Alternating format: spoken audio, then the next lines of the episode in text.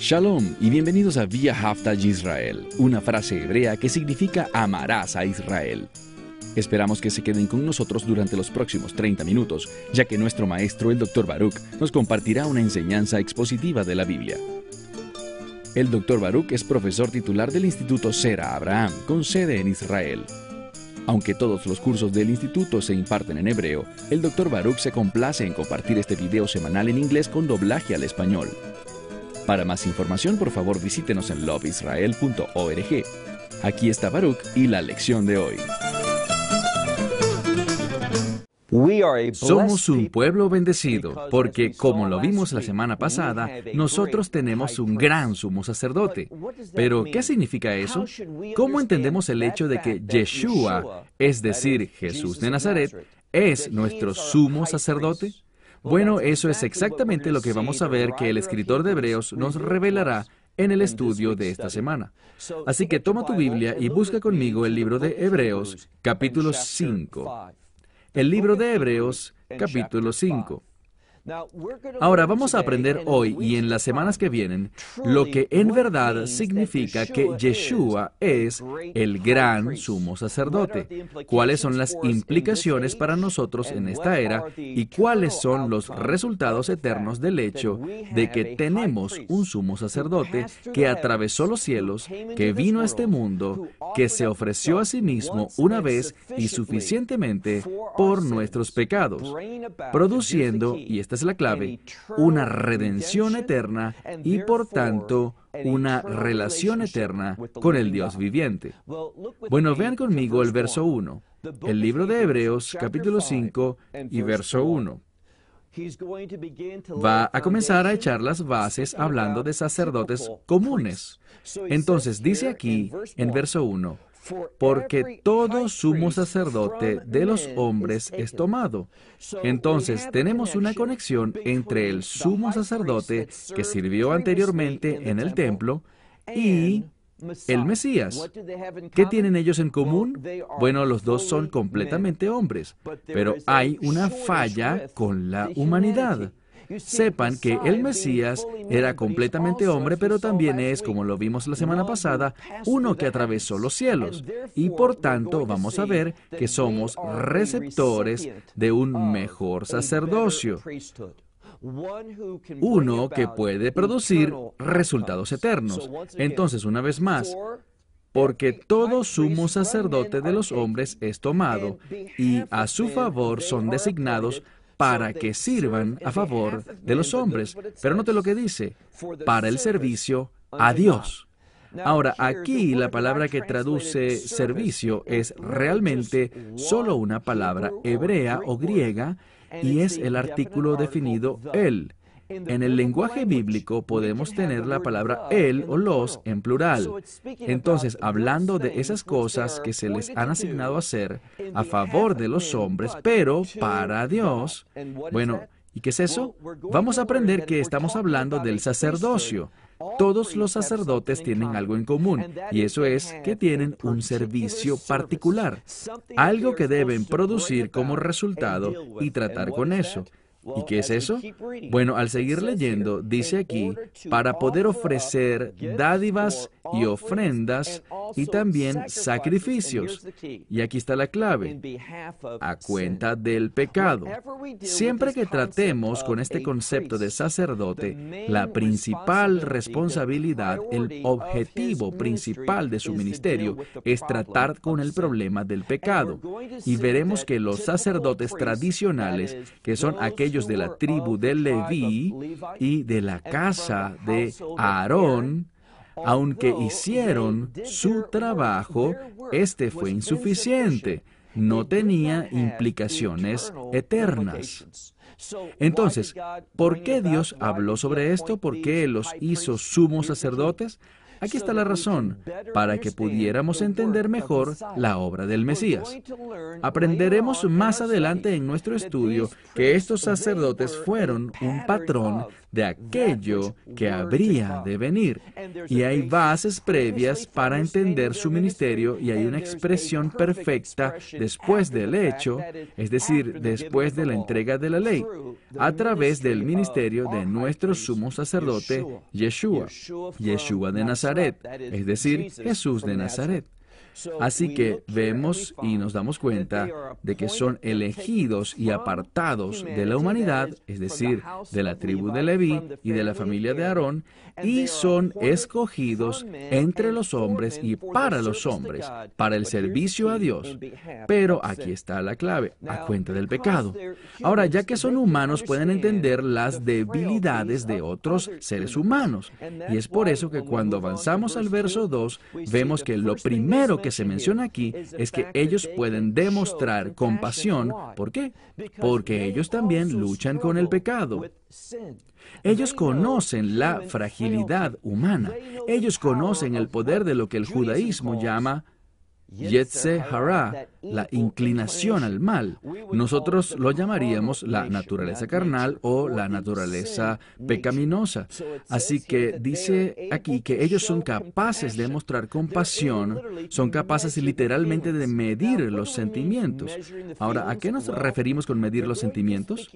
Ellos hablan aquí, si revisan el verso 2, verán que se nos dan dos términos. Ahora, usualmente en inglés hablamos de aquellos que son ignorantes o pero si entendemos el término del que estoy hablando, principalmente en el libro de Levítico, ahí encontramos que hay diferentes tipos de pecados que son mencionados.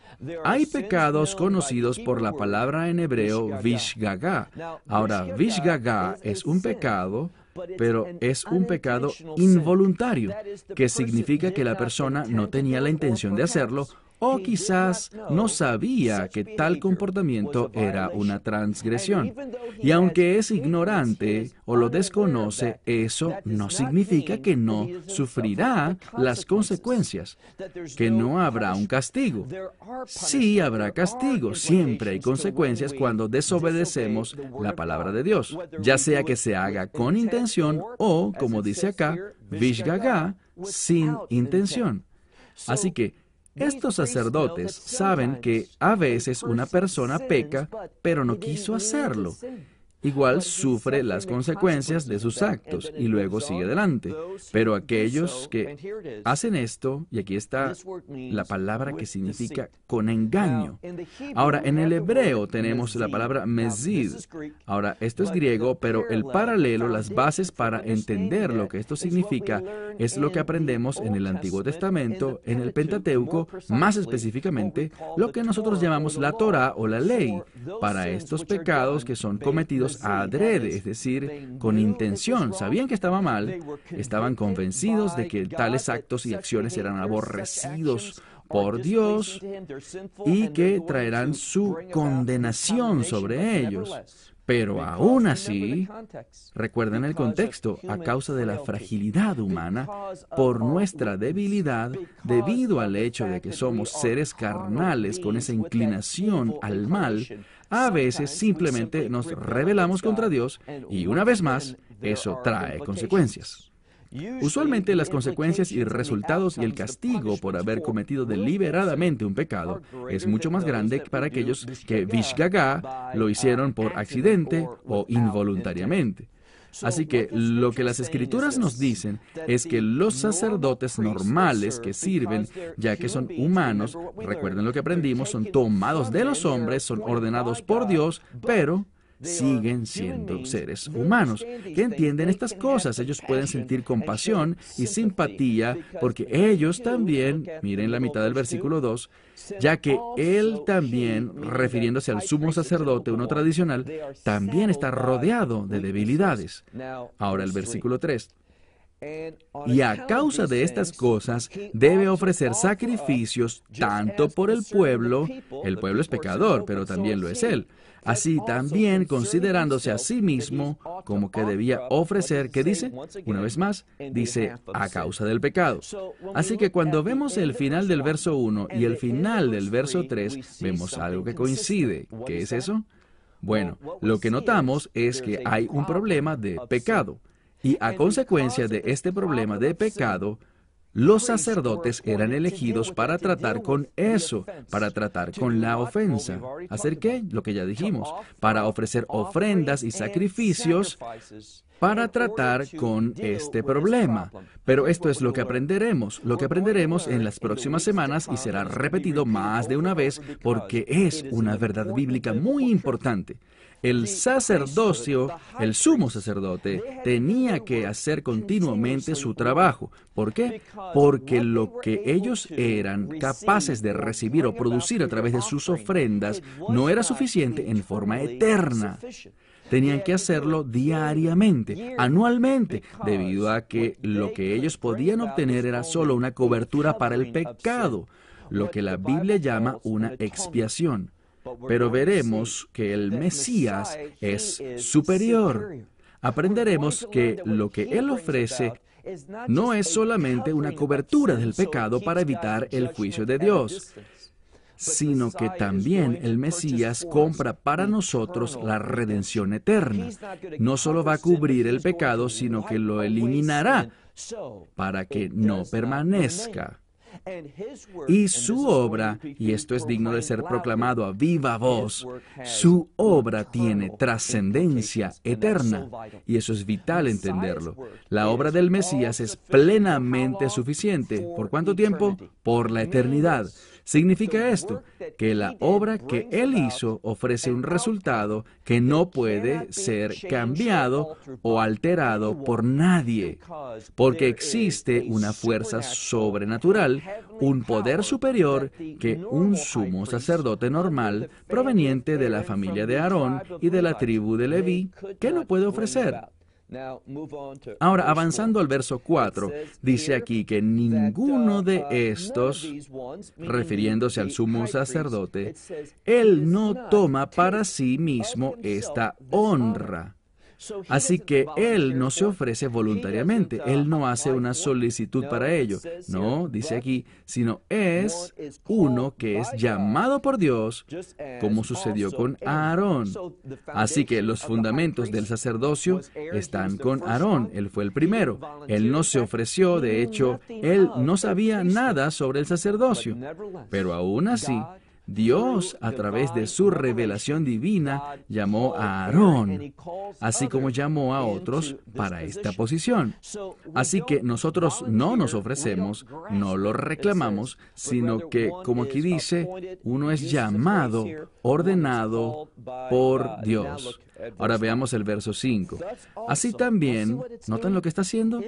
En este pasaje de las Escrituras se establece una base, una base de la que podemos estar seguros porque está establecido en la ley.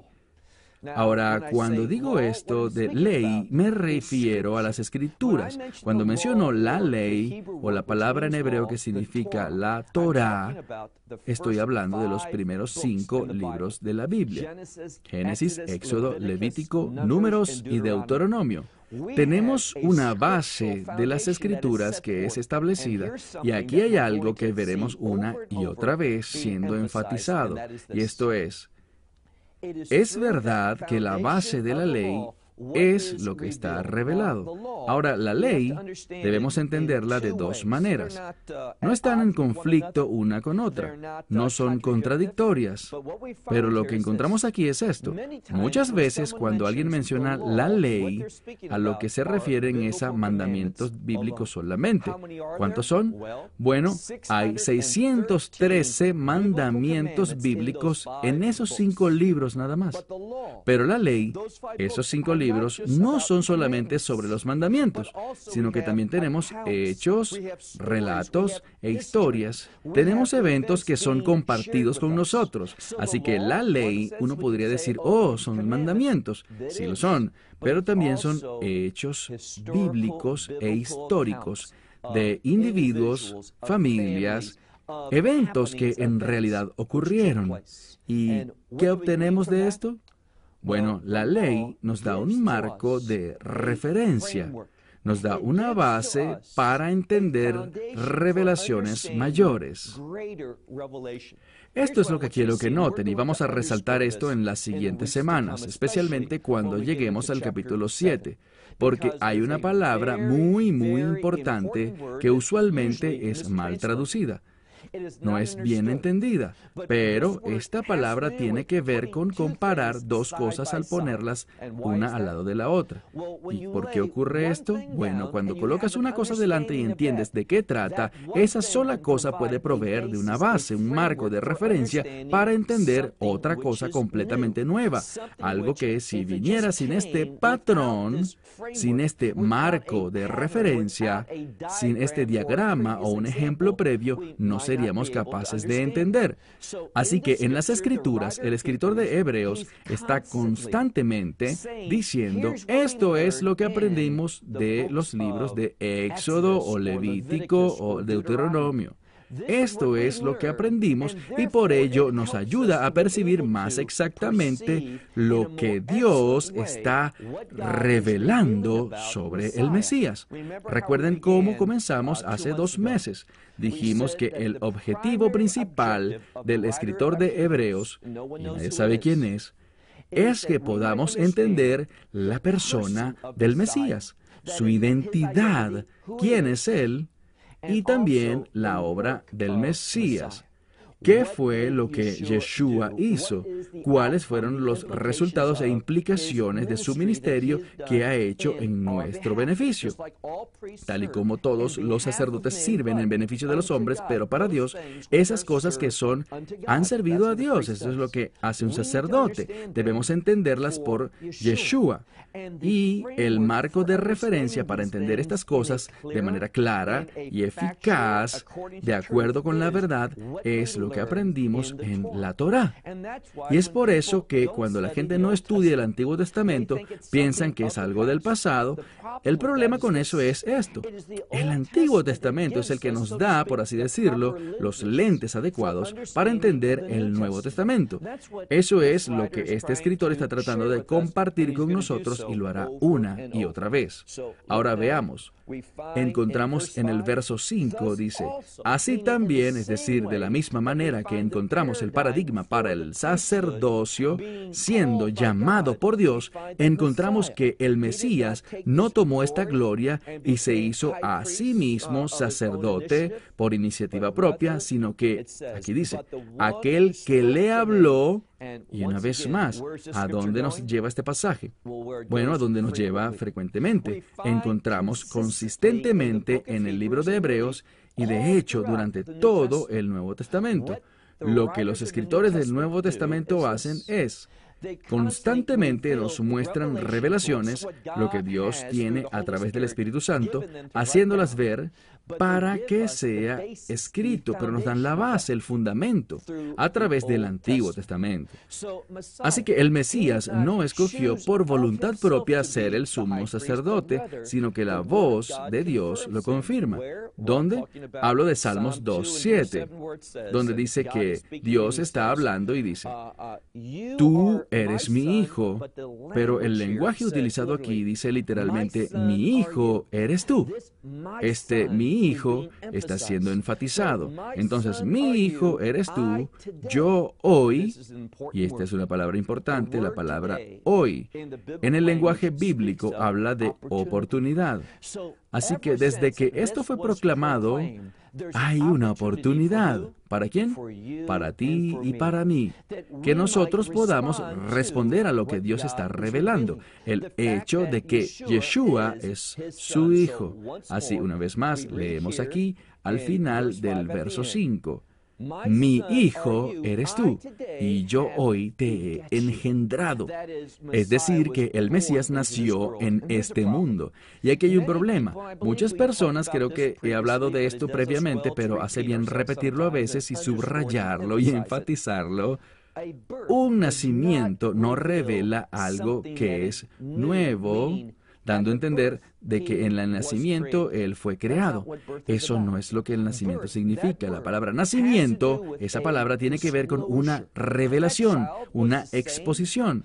Ese niño era el mismo, tenía sus cinco dedos en cada mano, diez dedos entre los dos pies, era justo como era en el momento antes de nacer y después de haber nacido.